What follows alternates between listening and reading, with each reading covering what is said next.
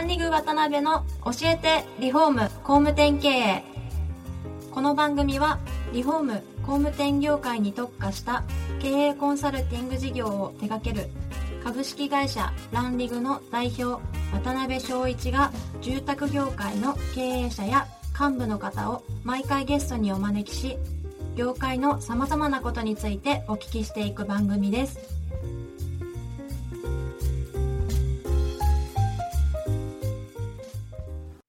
皆さんこんにちは。さあ今週も始まりました。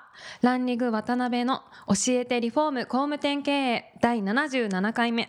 アシスタントの牛久保です。パーソナリティの渡辺です。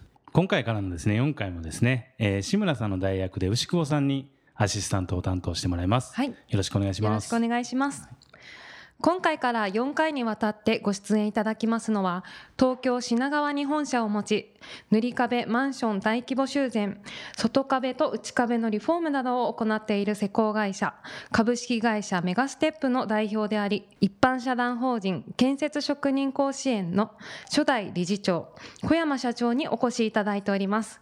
小山社長よろしくお願いいたします。はい、よろしくお願いします。よろしくお願いします小山社長はですね、まあ、ご存知の方も多いと思うんですけども自らメガステップという建設会社を経営されながらですね、まあ、業界のまあレベルアップのためにですねえー建設えー職人甲子園を立ち上げられた。何年でしたっけ？立ち上げられたんって。建設職人甲子園は今から3年前。3年前ですよね、はい。立ち上げられた方ですと、はい。でそんな小山社長には今回から4回にわたってはい。創業からまあ現在までの足跡、はい。まあ、あとは建設職人甲子園に関するはい。まあ思いの部分であったりとか、はい。あとは小山社長のですねお生まれから人となりをですね、はい。い、ろいろこう質問していきたいなと思ってますんで、ぜひよろしくお願いします。はい、よろしくお願いしまはい。す。あの NG はありませんので。ぜひお願いします小山さんってあれですか？東京生まれの東京育ちなんですかね？いえ、あのはい。ー、僕は、あはい。の、父親がサラリーマンだったんですよ。はいはい。だから、生まれたのは世田谷なんですけどはい、すぐに半年ぐらいして、千葉の方に行ったうり、ん。大阪行ったり、はい。神戸に行ったり、はい。で、小学校1年生からはい東京の品川区にはい。住んでます。へー。結構転々とされて転々としましたね。はい。なんかそれこそ本当に小さな時はい。小学校中学校とか、はい。まあ、もっと前でもいいんですけど、その時って、まあ、今でこそねすごいこうキラキラされた熱い方やなっていう印象はあるんですけども、はい。その当時はどんな感じのお子さん？小学校小学校とかですね、はい。小僕のだからはい。父親はすごくスパルタでう、ん。でまあとにかくはい。ね小学校の5年ぐらいにもなったらはい。中学受験しろと。うん。でもう机の上にはドリルが積まれてえー全部に日にちが書いてくっ つけられて。すごいですね。ですごい。毎週日曜日にテストがあるんですけどはい。そのテストが悪いとはい。お仕置きが待ってるんですよ。であの親父が「小山宗一郎とは何だ?」はい。聞いてくるんですよ。そしたら人の10倍努力して最後には絶対に勝つってこれを10回言わさせられるんですよ。ですごい。こ声が小せえとかっつって、はいはい。ほいでまあ叩かれたりとかしながらうん。泣きながらまあ僕はあのそれを言い続けるんですよ。え。ーでまた勉強に取り掛かると。なるほどね、え小学校の頃からそんな？そうですね。小学校の頃。はい。なるほどね、で5年生の時にはい。あまりにも友達とも遊べないでうん。かわいそうに思った母親がはい。映画に連れてってくれたんですよ。あ映画に。弟と一緒に、にはい、それでちょっと人生が変わっちゃいました。あそうなんですか、えー映画ってその当時であればいろんなね、はい。映画僕も見た同い年ぐらいなんで、はねあのあるんですけどな何やったんですその映画は、かはえっと、ビーバップハイスクールい それが初めての映画ですか？そうですね 多感な時期に見ちゃいましたか、もうその日の夕方には、はい。僕と弟の髪の毛はた、はい。立ってました。それこそ親父さんとか怒られなかったですか？逆でね。だから結局そこをきっかけにはい。僕は受験しなくなるんですよ、もうあの小学校には、うんうんえー親父の太いズボン入っていくし、はいはいはい。反り込みも入れて、ー。あの血まみれの、はい。で学校ではビーバップごっこみたいな 感じであのやってそれが楽しくなっちゃって、うんでもうそこから本当に勉強もしないで,、はい。で親父はでも特に何にも言わなかったですね。あそうなんですか、なんかねそこまでちょっと手を焼かせられたら見捨てられそうなもんですけどね、うん。うんそうでしたね。ですけどなんかちょっとどっかで拝見したんですけど親子代々慶応から金棒みたいな。そうなんですよ。それななやばいっす。えそういうそういうなんか縁があったんですか？うんとまあだからはい金棒が好きではい。だからずっとねはい。おじいちゃんも慶応はいはい。行って金棒で親父も慶応行って金棒だからお前も慶応行って金棒行けっていうことでな学校にも何回も連れてかれたしはい。今でも歌歌えるっす金棒 いや慶応の歌。一回も行ったことない僕最終学歴中卒なんですけどはい。慶応の歌歌いますよ今。でもそうなんですか。そのぐらい刻み込まれてましたね。えー。だからそこで出会っちゃってガラッとガラッと変わって。人生が変わったわけですよね、へーそうですね。そこからそれこそ中学校もそんな感じで。そうですね。中学校はだからもうバイク盗んで走走ったり。した。お酒の世界で、い。ろんなはい。ことしてましたけど。そうなんですか。まあ一個はい。思い当たるとしたら中学2年の時にはい。バイクを盗んではい。警察に捕まってはい。親父が迎えに来るじゃないですか。小山宗一郎とは何だってやっぱ聞いてくるんですよ。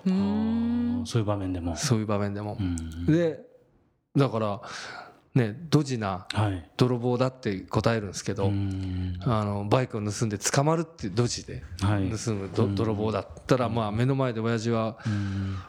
泣き崩れちゃったんですよ。でもまあその時はまあはい。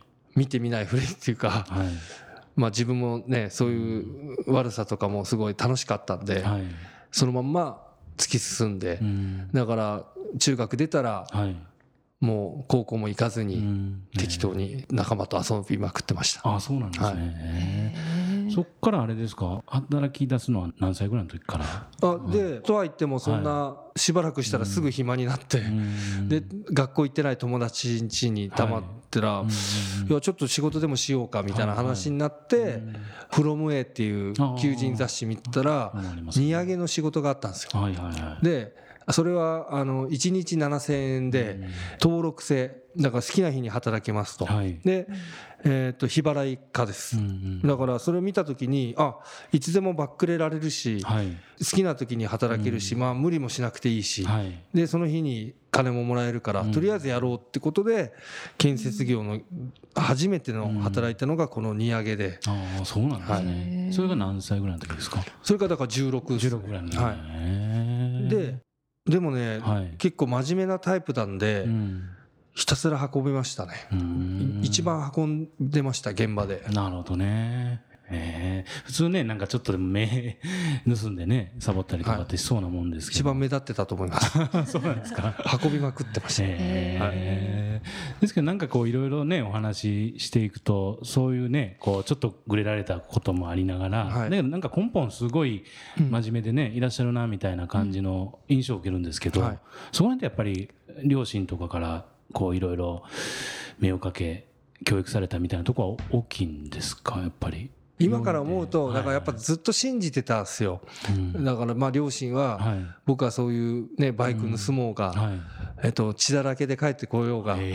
えっと最後はうん。お前の好きなように生きろっていうのが方針だったのかなって今から振り返るとうん。絶対必ず信じてた。えっと見放さなかった。それがすごいでかかったのかなっていうのは思いますね。なるほどね、はい。まあ、変えるとこがあるっていう安心感なんでしょうね。はい。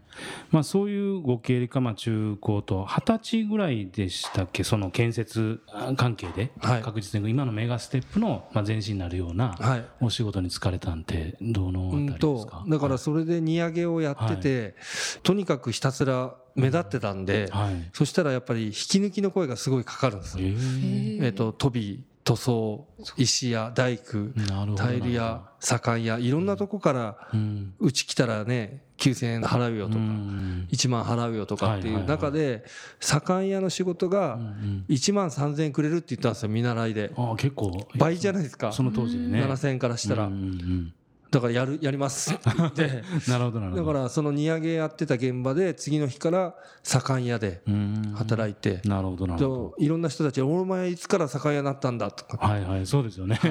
全然違う仕事ですもんね。でそうですね。だから左官の仕事も知らなかったし現場で一輪車をしてる人たちはいたけどはい。これは左官屋が押すんだっていうのも入って初めて知ったんですあこんなに疲れるしうん。こんなに汚れるしはいうわ嫌だなってすごい思ったんですけはいどだけどやっぱりお金1万3000円もらえるからっていうことですごい歯を食いしばってはい。一生懸命やり始めた。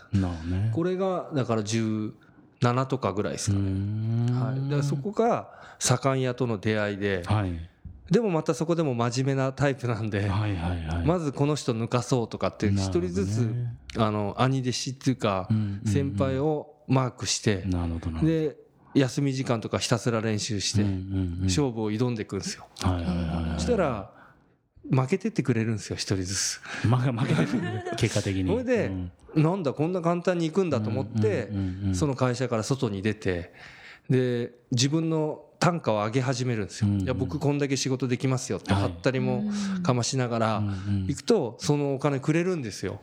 そっかっつって。で入ったらバレるんですけどはいはいはいバレたらその分その仕事できるようになろうと思って努力をしてでまた他の会社に移ってうん。行くうちにあ結構頑張ったらいけるじゃんと思って。なるほどなるほど。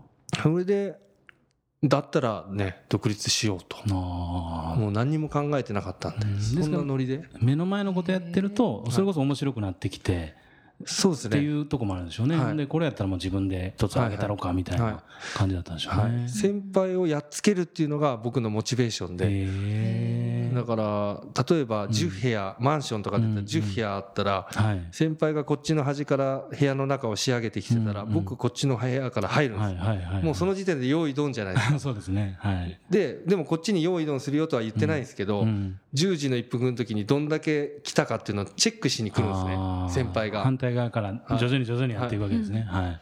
だから僕はチェックした時にこんな洋服は見ないんではい。暗黙の勝負なんでうんうんうん見えるとこだけを仕上げていくんですよ。うんはいはいはいはい。そしたらもう10時でこっちは戦力喪失してるんですよ。で後からゆっくり なるほど。よっしゃっていう感じのずるずるっていうか、はい。精神的な勝負もかけながなるらほどね。はい。戦略的にやられたやってくる、わけですねであいつはすげえっていう話がどんどんこう広がっていって、へー。なるほどね。でもとにかく勝負は好きでしたね。なるほどね。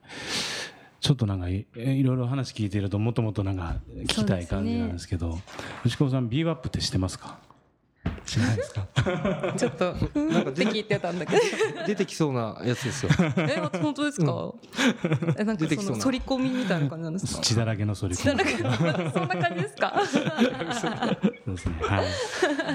まあそういう流れの中でね会社をご自身で立ち上げられてっていうお話だと思うんですが、まあ、あの次回はですねそこら辺の会社のはい。内容についていろいろお話聞けたらなと思ってます。はい。はい。はいそろそろお時間が来てしまいました。次回も小山社長にはゲストにおいでいただけるとのことですので次回また詳しくお聞きしたいと思います。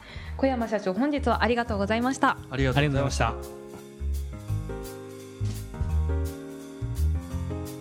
今回もランリグ渡辺の教えてリフォーム工務店経営をお聞きいただきありがとうございました。番組では渡辺や住宅業界の経営者幹部の方へのご質問を募集しています。ウェブサイトランリグにあるお問い合わせフォームよりお申し込みください。お待ちしています。